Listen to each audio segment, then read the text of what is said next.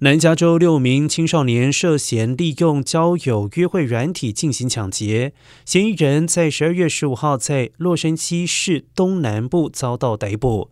南加警方提醒民众要谨慎使用交友约会软体。最近发生多起利用约会软体勒索以及抢劫的案件。如果和网友见面，最好约在人流量多的公共地点，不要轻易的让陌生人上车，或者是搭乘陌生人的车辆。